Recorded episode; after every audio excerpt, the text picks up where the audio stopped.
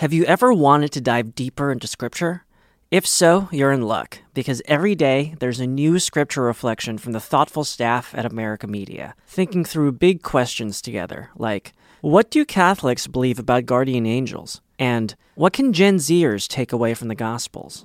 If you're already a subscriber, you can access these reflections in your email inbox or on our website. If you'd like to become a digital subscriber, it's easy to do. Just visit americamagazine.org slash subscribe, and you'll have full access to America's scripture reflections.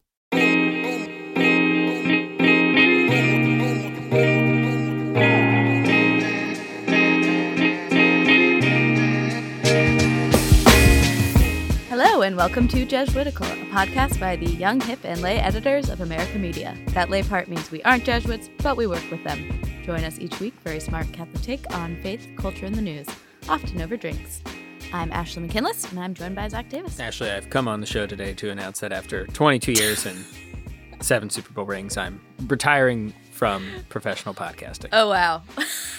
Just kidding. I'm never giving this up. Uh, so get used to me. I will. We Yeah. will transition from young hip and lay to old broken Mhm. hip and uh, still lay. Yeah, I think that makes us more dedicated than Tom Brady. Yeah, and happy happy February to you. Um, it's a it's The a worst sad, month. It's but for me, it's a really exciting month because my birthday's in February, my wife's birthday's in February, President's Day, big day, Black History Month. It's a great month. I do not understand all the dumping on February. So Have you been outside? Have you walked through the ginormous lakes of frozen, slushy black melted snow there are on every corner? other than that, it's a great month, and this is a great show to kick off. What a great month this is. Indeed. So, this week during Signs of the Times, we're going to talk about the Pope's monthly prayer intention, uh, in which he encourages nuns to fight back when they're treated unfairly by men in the church. And later, we're uh, we're talking about tattoos. Um, we're talking to a Jesuit who's a professor and sociologist at Boston College who wrote an article for America titled "For Many, a Tattoo Isn't Just Ink; It's a Religious Experience." Um, I don't have any tattoos. I, I don't.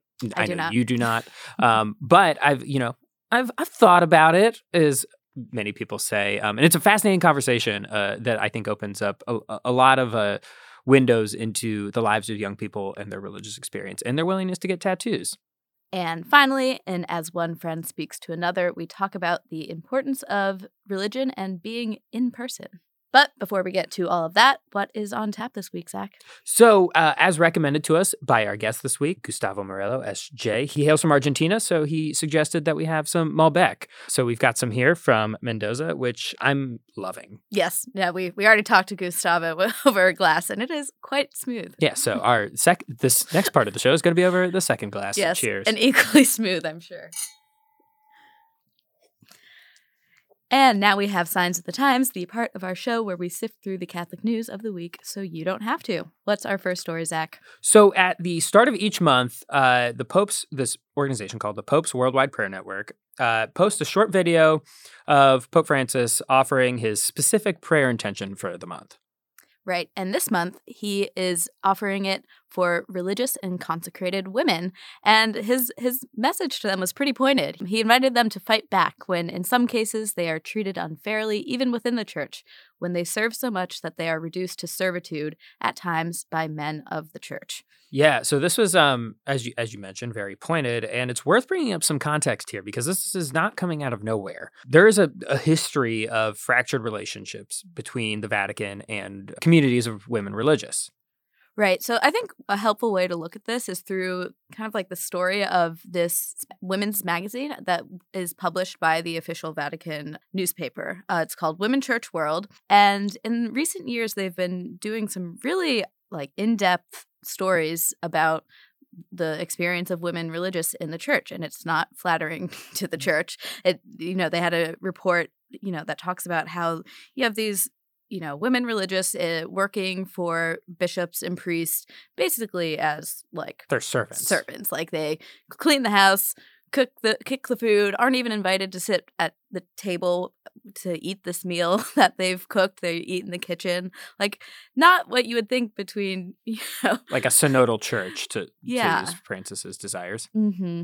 Um, and it also report like they've also reported on uh, the sexual abuse of nuns by priests and eh, and also like what happens after that is they'll go to report it to their their superiors and you know they'll be basically psychologically abused within their own communities mm-hmm. um, and so these stories are all being reported in this magazine women church world it's really groundbreaking stuff and then after all of that, they had their entire editorial staff resign. Right, exactly. So, like, this is what happens when women do speak up and fight back as Pope Francis is telling them to do. Um, the the editor in chief of of the magazine said, you know, after these stories had come out, that she felt like people within the Vatican newspaper were trying to get more editorial control, trying to delegitimize the voices that were being published in this magazine by by recruiting other women writers to to contradict them in the pages of L'Osservatore Romano.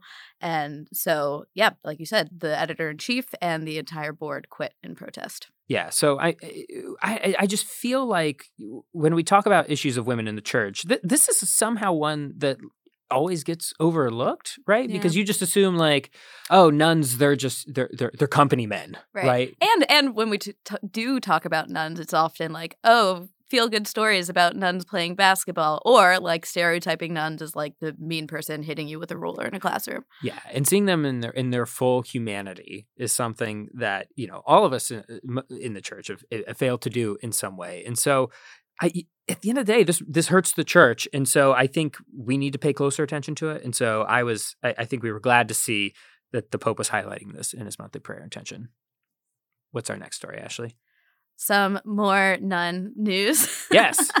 This is uh, happier nun news. Yes. Well, kind of. A, a, a woman religious has died. Her name was uh, Sister Janet Mead. She died on January 26 at the age of 84 after uh, a bout with cancer.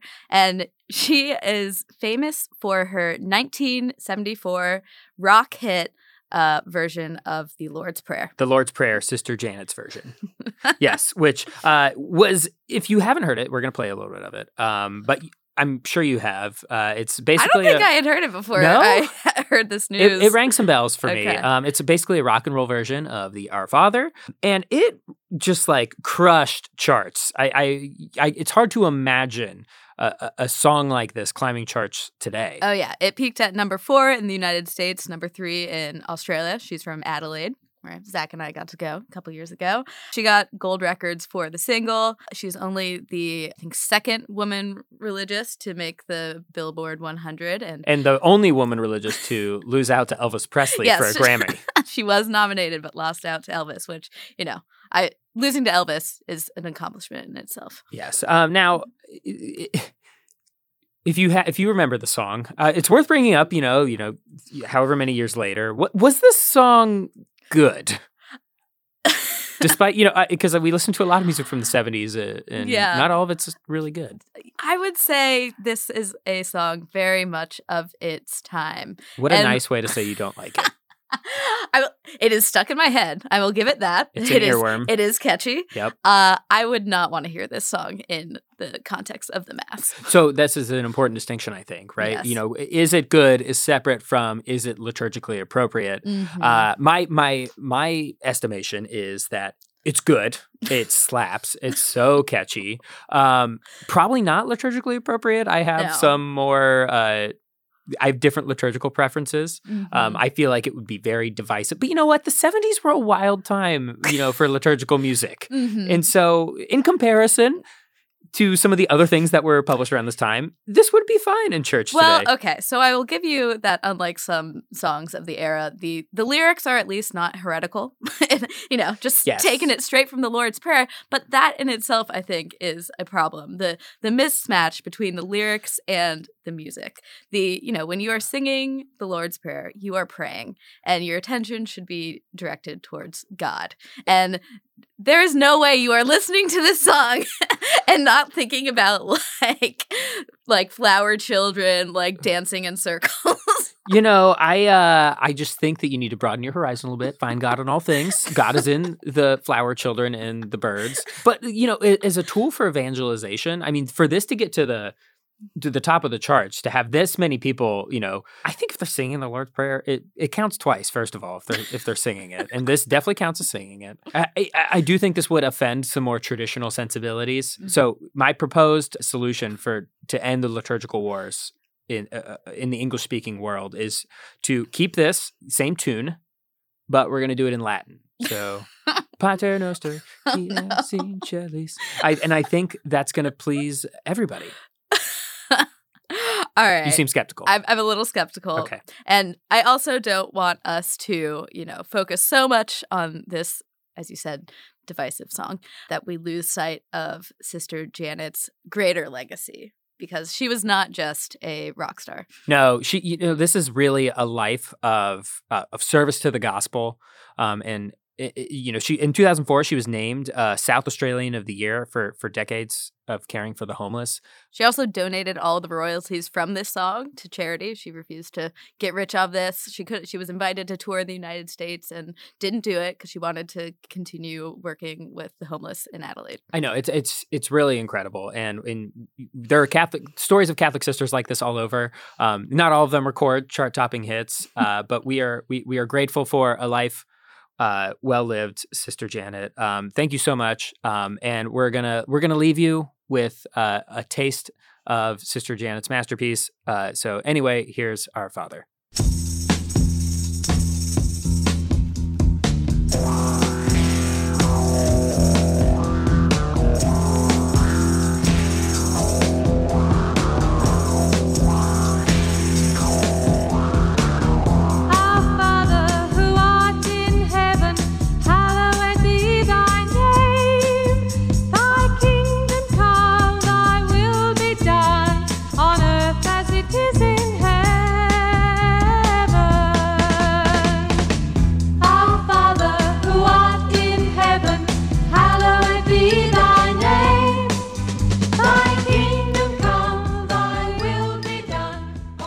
Joining us from Boston is Father Gustavo Morello.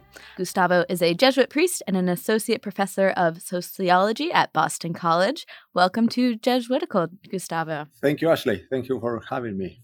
Thanks for being here. All right, now before we get into like the general topic of tattoos, we first have to ask, uh, how many tattoos do you have? uh, nice to see you, Jack. Nice to meet yes, you. Uh, yes, I, I don't have I don't have any tattoo yet. Uh, let's no, put it in that way. Okay, not, not yet. Not yet. I was never thinking about tattoos, but then when I started to do the research and, and some tattoos and some places and some stories appear, it's like, okay, let, let me consider that, you know. Now, would you have to would you have to ask for permission from a superior to get a tattoo? I have no idea, and I'm not going to ask about that. You know. okay. ask, ask, yes, ask for forgiveness, yes, not permission, yes, the Jesuit that, that, way. yeah, that, that's better. Yeah. So I did not. My I grew up in a you know Catholic family, uh, but my parents weren't particularly strict. But there was a very strong rule against tattoos. I was I was not allowed to get tattoos. I was not to get more than one ear piercing. Um, and I'm wondering where the I, I don't know if that was religiously motivated by my parents or what, but there does seem to be you know general religious hangups about tattoos. Where do you think that comes from? Well, tattoos have always been a kind of ambiguous practice. If you think about, for example, our my parents' generation, I'm 55, so I guess I am the generation of your parents. So if you think about my parents' generation, and if you were close to World War II, tattoos were an ignominious way of branding people in the concentration camps. So there is some practice that has been very awful about tattoos. There are reports nowadays that some women that are trafficked are, are marked by, by the by the gangs uh, with tattoos. So it is true that tattoos are an ambiguous, are a human creation, as and as many other human things, there is an ambiguity towards tattoo uh, that is still there. For older generations, it was something strange. Of I mean, the low life people like uh, criminals or, or, or, or some kind of drunks that will have tattoos. In my city, I, I grew up in Cordoba. I was in the middle of Argentina tattoos were something from the, the, from sailors, and we don't have seaside, so it was very strange to see a tattoo in, in my city. So it's, it's, it's, as any other human creation, it became fashionable, unfashionable, and fashionable again. Yeah, yeah, I think it's definitely the case that they're more in fashion today than than previously. Yes. Um, I wonder if you could hone in on what are some like traditional religious objections to tattoos. I know people love to cite like some random Bible verses. First thing that you have to know about the Bible is that they never talk about tattoos because tattoo is a word that came from the Polynesian language that came into English and the Western languages in the 1700s. So we have to look for different words and, and, and what do they mean. There is the Leviticus prohibition, the banning about tattoos, uh, where God said the people of Israel, you shouldn't get a tattoo. People who read that said it has to do with the custom of branding the slaves. So when God is saying you don't tattoo, it's saying you don't brand people. However, the Song of the Songs, for example, will say uh, the beloved will tell the, the lover, I, I have you as a tattoo on my heart. You know, and, a and, tattoo over my heart. Over my heart, and, that's also uh, biblical. Uh, Old Testament statement. So there is this tradition about tattoos or tattoos as a fringe thing, something on the borders, on the edges, that I think has to do with, uh, with religious provision, but also has to do with uh, social customs. Tattoos reduce in the Western world in, in, the religious practice at the end of the 19th century, in part because it was the, the thing of getting tattoo in a church. It happened in Loreto in Italy, it happened in, in some churches in Jerusalem, was during the, the big festivity, you know. So you go for a pilgrimage and they will put tables outside the church and people will be doing tattoo. So it was a festival of ink and blood that once you have some sense of hygiene and, and, and, and caring of the people it's okay we have to stop this you know so so the way you would get like a passport stamp you, you would like go kind of a, yeah yeah tattoo. tattoo. Yeah like if, okay if you went to santiago kind of thing if you did the way of santiago you get the passport stamp. If you went to loreto you get yeah, you get the tattoo. If you go to jerusalem to jerusalem you get the tattoo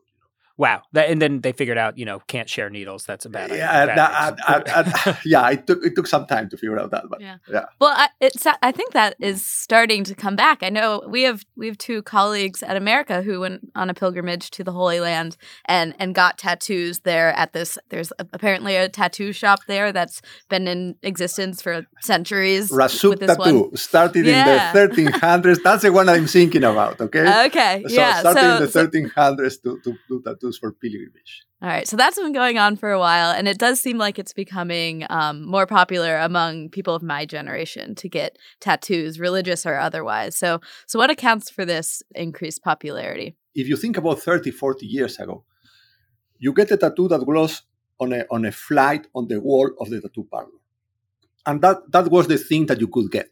Okay, now you as, as a person can design your own tattoo and you can engage with uh, the artist in the creation of something that appeals to you more than something that was set on the walls of a tattoo parlor. So I think that there is more the idea that tattoo is part of kind of the fine arts thing that we, we can be creative about that is a piece of art. So that's one thing tattoos have becoming uh, trendy and fashionable as uh, some other body modifications like hairstyles or, or, or, or, different clothing or so in our culture they are appearing more and more in different spaces. I'm not saying that every tattoo is religious. I'm not saying that uh, all that people have a tattoo have a kind of, of, of spiritual mambo going on there. Like it's, it's, i'm saying that there are more tattoos and tattoos have always been a religious practice. So perhaps for a generation of centennial, 30 something and less, there might be in the tattoos a religious experience that they are talking about. You know, it's interesting because we're also at a time when people our age are uh, decreasing their participation and traditional religious practice. Yes. Right. But this is coinciding at the same time as this era of you know customization of getting tattoos of thinking of them as you know possible religious experiences. What do you what do you think accounts for that or, or, or how should we be thinking about that? I do think that uh, while measuring church attendance is a good way to keep going understanding religion and looking at religious activity i think that we have to incorporate other ways of thinking about that I think it's a huge problem that we have in sociology today that we keep asking for the same practices that we asked in 1940 something when Gallup started to measure religious practices, when everything else has changed in our society. We don't live in the same way that we lived in the 1940s. So why keep asking in terms of religion the same kind of things that we asked in the 1940s? I understand the importance of that data, but I do think that there are other ways of practicing religion outside and inside institutions that have been hidden, that have been ignored by the uh, researchers, like the tattoos, for example, that are a good way to measure, to see if there are other ways in which people are experiencing uh, the transcendence, are connecting with God in, in another way. So if you think about the tattoo, it takes two years most of the people who have a tattoo said they, it took two years for them to think about the tattoo. We have people who just went to Jerusalem and came back with a tattoo without thinking about that. But there are people who usually people takes two years to think about the tattoo. Like the idea first pops in their head. Yeah, and then you design and those things. Uh, Zach, that's called discernment. Mm. Okay. Second thing, whatever they will say to you about tattoos, tattoos hurt. They are painful. That's called asceticism and tattoos, you can remove, you can do whatever you want, but you don't get the tattoo to be removed next year. So tattoos are forever. That's mean commitment. Tattoos help people to tell their own stories. I got this tattoo when this happened, or this was something important for me, and I can tell you about that. Those four elements are religious discernment, asceticism, commitment, narrative.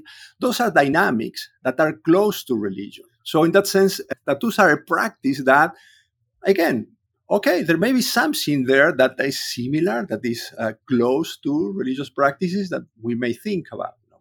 So those those are words that you know maybe you as a sociologist and a Jesuit would use to describe the religious aspect of tattoos. But I'm wondering if you've if you've spoken to young people or anyone who would maybe describe themselves as as not religious or a so-called none. How how did they describe that experience? What what words do they put to it? So we, we did a, a, a, project, a research project with some students here at BC, and we asked people to talk about meaningful tattoos. And there are different things. There are many tattoos that represent other people, which is super interesting because if you think about tattoos, you think about your own body, something that is super personal, uh, deep embedded in your own identity. I mean, you're, you're putting your body through something that is uh, meaningful and painful. And it's uh, something, uh, and the body is, you know, in particular, yes. typically in religious spaces, something that young people are taught to to you know feel shame over, feel distrust over. I think is interesting too. Uh, yes. Uh, uh, however, I think that in many places we have changed the idea of the body in, in terms of religion. So if you are a young person and religious people are telling you to feel shame about your body, leave that leave that place. Okay, just go to another place. Don't, don't yeah. stay there. Okay, even you say it's with church. Yeah, uh, you say it's often about other people and like i think maybe the most stereotypical tattoo i can think of is like a heart with mom uh, that, that, that's one but also uh, uh, hearts or, or uh, capital letters that mean some people who have passed away mm-hmm. grandparents and parents who have passed away people who are very close to your heart that you want to keep because you live some experience through that um, shared tattoos between we have a lot of shared tattoos between mothers and daughters we didn't find in our sample that is limited fathers and sons but mm. we hmm. have mothers and daughters trying to get the same tattoo or some kind of complementary tattoo um, people get tattoos also to so as, as memorials of, of other people sometimes our tattoos are kind of rever- have a reversal power we have many people who have gone through different illnesses or sexual abuse that use the tattoo to recover power upon their bodies so someone or something was hurting them uh, in a way that they didn't control. Now with the tattoo, they are modifying their body in under their control, you know, in, in a way that, that brings them the, the, the, agency again on, on their bodies. And then we have people who have devotional tattoos, people who will have a tattoo of Our Lady because they did a promise and they got a tattoo. You have in Brooklyn, New York, in this uh, feast of, of the uh, Giglio of Our Lady of the Carmen in, in, in Brooklyn. Our, La- people, Our, Lady of Mount Carmel, the feast in Brooklyn. Uh, yeah, yes, yeah. yes, that will have a tattoo of the of the of the tower that they do, and, and people will get those tattoos in order to pay devotion to to Our Lady there. I think it's important to think about the tattoos also as an interesting way for the non-affiliated that uh, you mentioned, Ashley, to express their own spirituality. If you are a religious person or baseball fan, you may have a T-shirt of your group, or or, or, or you have a, a pendant, or you may have a necklace. If you are a non-affiliated person and you want to express your uh, religious identity, your spirituality in a non-affiliated way, tattoos is a kind of cool way to do so because there is no religious appropriation. There is tattoos are not confessional in that sense. You know, it doesn't. If you have a rosary, you are a Catholic. I mean, there's no way around that. Yeah, that's a uh, giveaway. you know, but but if you have a tattoo, well, but you may be different things. You know, and the tattoo may represent different things that perhaps they are not so obvious. I I, I, I met a journalist in, in in Barcelona a couple of years ago when I was talking about this uh, this topic. He showed me on, on the back of his uh, arm, on his tricep, he has a tattoo of a triangle just a, a triangle. And I said, what does it mean? Well, he says a long story, but it's a, a, friend of mine who passed away. The guy was 27, a, a, woman his age who passed away, and we were very close. And this is my way to represent her because you, you move your arm, and there is no right or wrong position for a triangle. I, I didn't go further in the conversation, but there was something about honoring your dead uh, that we do that through religion in many cases that appear here in the tattoo. Wondering if you could shift into maybe Jesuit spiritual director real quick. And are there any rules for discernment that someone could take for getting a tattoo? I will say take the two years, okay? So just think about take two years, okay? Take two years, okay? That would be the first thing. No, but I think it has you have to think about that. You you win something when you get a tattoo, but you also lose something. Uh, you you have not the same body anymore. So I would say I would say also start small, start in a place that you can cover it up uh, in case you you don't like it or, or something like that. But also think about what, what does it mean for you? you know? What, why do you want that? What is what is what you want to represent?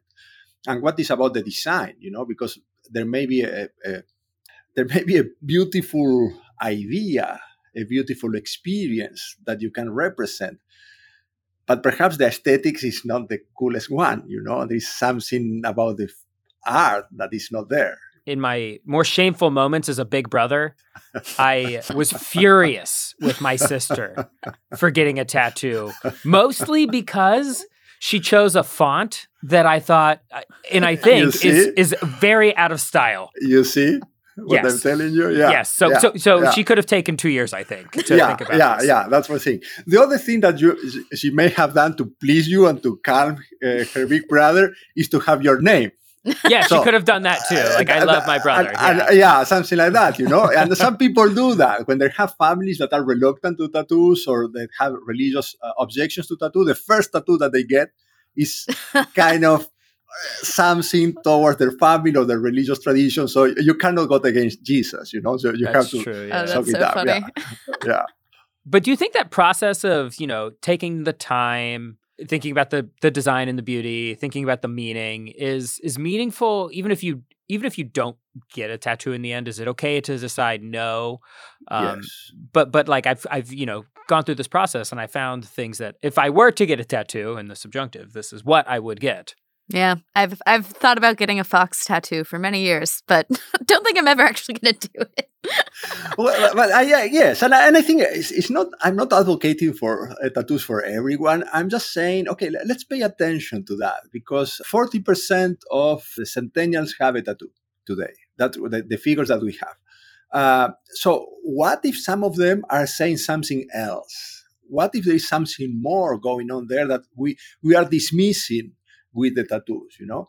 It's like, guys, if, if you are familiar with Latin American religiosity and the, or the pilgrimage, it's like if a person who is preparing a whole year to go to Our Lady of Guadalupe, but during that year, she doesn't go to church, surveys will consider this person as not religious. And you say, come on, she has been working for a year to go to Guadalupe.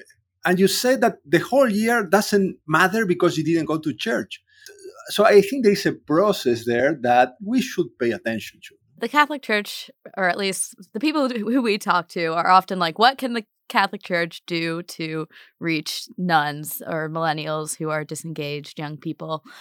I, I can imagine a priest, you know, saying, "Oh, like tattoos, those are cool." But the second the church is like, "We like tattoos," they no longer are cool. Yeah, yeah, Um, yeah. so, yeah, yeah, so what what are some like actually helpful things that that church leaders who are concerned about reaching young people could take from this? Some like action items for what this says about young people and wh- what it takes to really engage with them. I think that uh, listening to the stories behind the tattoos will be a good way to start. You know, what, what does people try to say about the tattoo? What what the story behind the tattoo? Uh, why this tattoo was important for you at that moment of your life? What does it mean now? You know, and just the the, the exercise of listening these people would be great.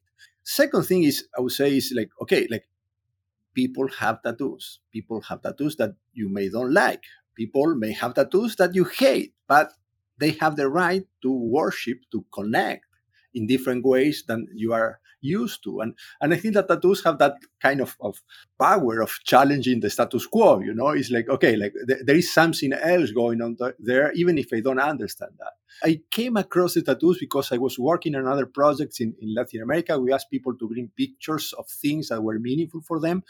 And we have 20 something people bringing tattoos. Hmm. And tattoos that were not obviously religious. They were the name of the children, but the names of the children that the, the- this guy got the, the moment of his fir- firstborn was born. So it's when you became a father.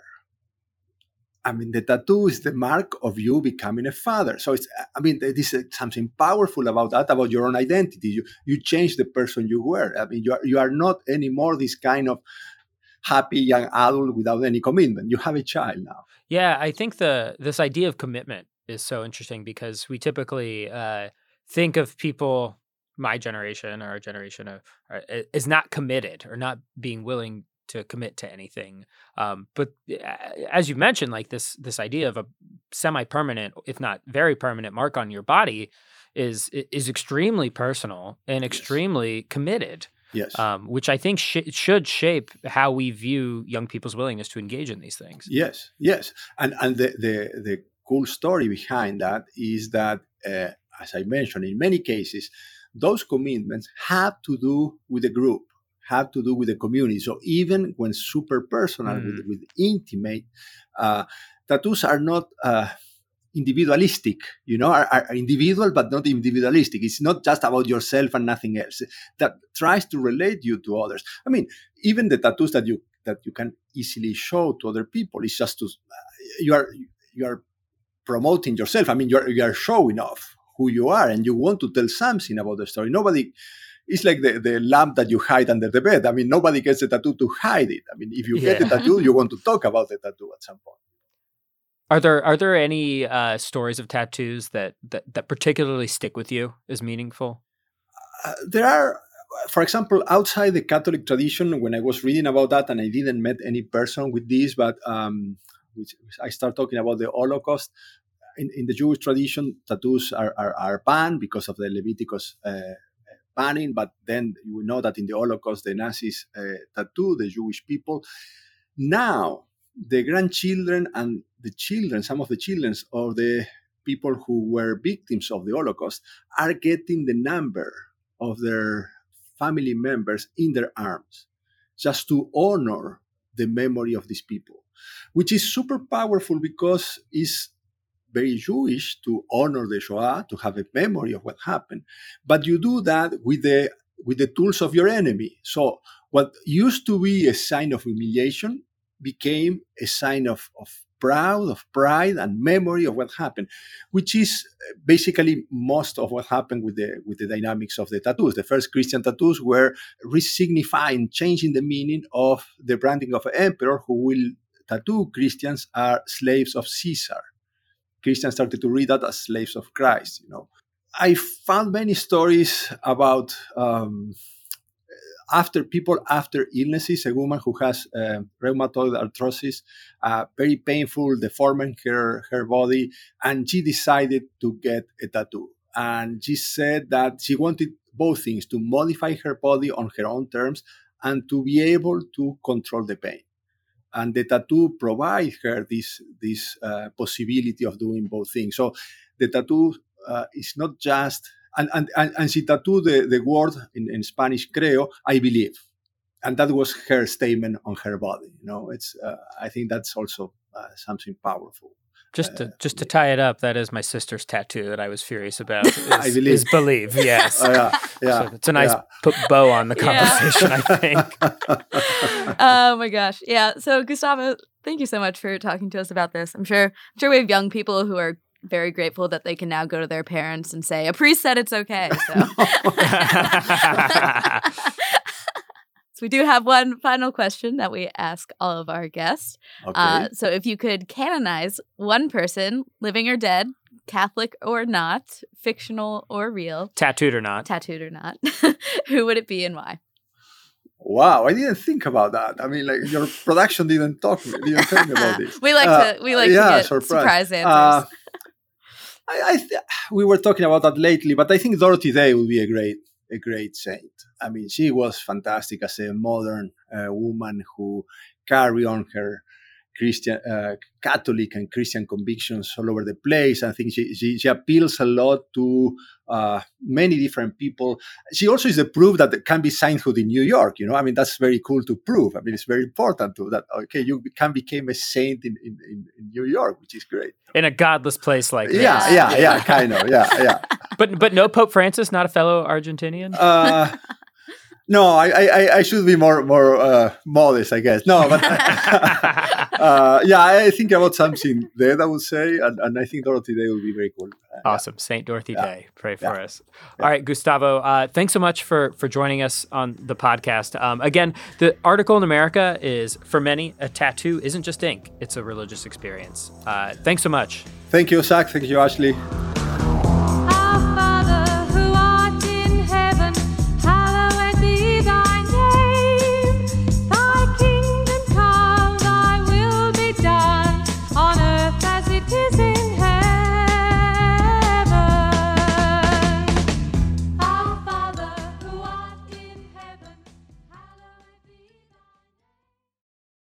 You plus God equals y'all. Come south for a silent retreat at Ignatius House and enjoy 20 acres of natural forest on the river's edge. Ignatius House offers a tranquil setting for prayer and spiritual direction, all conveniently close to the city of Atlanta. To learn more, visit ignatiushouse.org. The National Institute for Newman Studies invites you to their conference, The Earthly Light of Friendship Newman Circle, Influence, and Integrity, which will take place online and in person on March 11th and 12th, 2022.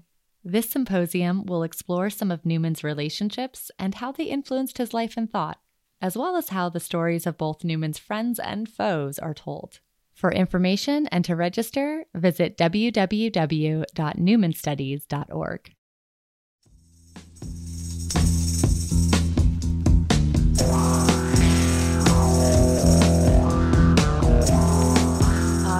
it's time for some housekeeping. You probably saw in your feed this week that we have a new bonus episode for our Patreon members. We talk with our friend and colleague Kerry Weber, who wrote a really great essay titled You'll Never Regret Going to the Funeral. Kerry is of, you know, Irish Catholic descent. And so the two things those Irish Catholics are good at is going to wakes and funerals and telling stories. So it's a great conversation. Yeah, it, this essay really impacted a lot of people. So I, I, I was happy to talk to her about it and get some of the inside story behind it. Um, and we want to thank our new Patreon supporters in the past week. Uh, so thank you so much to JJ Trujillo and uh, Jay Taylor. Thank you guys so much. Uh, they've got access to that episode and all of our bonus episodes in our library. Uh, and you can join them and get access to all of that and support this show by going to patreon.com slash America Media. And we also want to remind you that we're going to Italy. Um, we've been a little annoying about promoting it, so I'm, I apologize. But uh, it's important because uh, during the first few weeks of February, February 1st to February 18th, our partners at Select are giving $350 off any new registration, which is uh, their biggest sale ever. And so if you've been on the fence about coming with us, it's it's a great itinerary. We're going to the Vatican, Assisi, Venice, Tuscany, Siena. I'll Uh, turn 32 during the trip. You'll get to celebrate yeah. my birthday. We've not been plugging that enough. I know. Yeah, we're, we're celebrating Ashley's birthday on the trip. Uh, you can do that. Uh, check out the link in our show notes. Uh, and also, you can find more information in our Twitter feed and Facebook group. And now it's time for As One Friend Speaks to Another, the part of our show where we talk about where we're finding God in our lives. What do you have this week, Zach? So uh, this week, I-, I was on a trip to uh, see some very good friends uh, and old friends from that uh, now have recently moved to Nashville. Um, these are people that I were in my New York group who I who you know were in my wedding, but they moved away. They've done the New York Exodus thing, Yeah, and Go I- to a place where they can afford to buy a house. yeah, and- I know how rude of them. and as I'm getting older, I'm realizing like I, I I need to be much more intentional about you know actually getting to see people in person because uh, the fact of the matter is I am I am a bad long distance friend. Um, uh, I'm bad at texting. I'm bad at posting on my Instagram. Um, all these things, and this coincided the same time as this you know essay in the New York Times uh, that was about basically arguing that churches should should drop their online worship services because it basically suggested that in-person worship was optional and that you know for Christians in particular like the the incarnation suggests that you know in-person worship you know embodied worship is is fundamental to how we how we do this thing um and it's just kind of uh, like both of those things happening at the same time right like sort of being with a friend um, in person in the flesh and also uh, thinking about the importance of being in mass because if I'm honest, uh, it's it's been tough to drag myself there, right? Like I I've been the times I've gone, it's been out of you know I know I need to go I, like in the same way like I know I need to eat my vegetables. I know I need to go to my parish, but like in per- building in person community is really hard, and it f- sort of feels like I'm dragging myself there. Mm. No, I totally relate to that. Like I spent a ton of time with my my first niece because I was living at home with my parents and seeing them all the time and now I'm coming, you know, I'm you know, back in Brooklyn all the time and I'm like, "Oh wait, now my niece is growing up and I'm like every time I see her, she's she's like learn new words and like doing ballet or something." And so I do I'm realizing I do need to like rethink about how I'm engaging in that relationship. And then in terms of church, yeah, I I I never liked online worship. I did it maybe No, the first neither. like Yeah. two weeks, but did find myself during the pandemic having this excuse to not go to mass that you know i could tell myself oh i'm i'm being safe and healthy and which you were, which you yeah were. yeah um but then I- you know once once i broke the habit i was surprised by how hard it was to get back into it Mm-hmm. um and i did make it a point at you know like the new year i was like okay i am going to mass every sunday and i've and i've done it but i i it has also felt like I'm dragging myself there sometimes. Uh, Especially like this weekend, there was a little bit of snow here, and uh, had every every reason to to not go. There was a there was a NFC championship. A lot of good football A lot on. of good football. Yeah. Very gross out, but I I get I went. I mean, you know, once you're there, you never regret it. And I was you know loved being there. But No, and I've had a similar experience where, like, uh, at our parish, they one of the things they do is um, baptisms happen just sort of in the regular flow of mass. They're not like the separate event that only the family goes to. Like everybody sees it, and you know, I was just reminding myself, like, I, or it was a reminder to me that there's like a correlation between how good, strong, whatever adjective I'm feeling in my faith, and how recent, like, I've witnessed a sacrament. Mm, you you miss that in when you're all live streaming on YouTube and the only thing you see is a username, right? And so I how we think about in-person community as uh, our generation and the generation after us like becomes more allergic to in-person community, I think is going to be a real challenge into how much we indulge or engage in the virtual world versus the in-person world. Um, because I do think there is something to this like incarnational aspect of our faith, you know, pushing us towards the in-person stuff. So, listeners, I will leave you with that this week. You know, are there people in your life that you've you know made a point to to to to, to see in person, or either you know soon or soon after the pandemic is is end over over whenever that happens? And what's your relationship been with going to church in person, right? And what are some of the in person communities that have been most meaningful to you? And how do you think that's going to change as we increasingly become more metaversed? All right. Good questions to sit with. Jesuitical is produced by Sebastian Gomes with production assistance from Kevin Jackson and Kira Hanlon. Our sound engineer is Kevin Christopher Robles. Faith formation provided by Father Eric Sundrup. You can follow us on Twitter at Jesuitical Show. You can find us on Facebook at facebook.com slash groups slash Jesuitical. Please subscribe to us wherever you get your favorite podcasts. And if you're on Apple or Spotify, leave us a review. Could review. you please do that? There's one annoying review on there right now. I'm sure you'll see if you go to Apple. And I would just love that to just be like, Bury it. bury it. Thank you. and Just Jesuitical is recorded in the William J. Loschert Studio at America Media in New York City. For America Media, I'm Ashley McKinless with Zach Davis. We'll see you next week.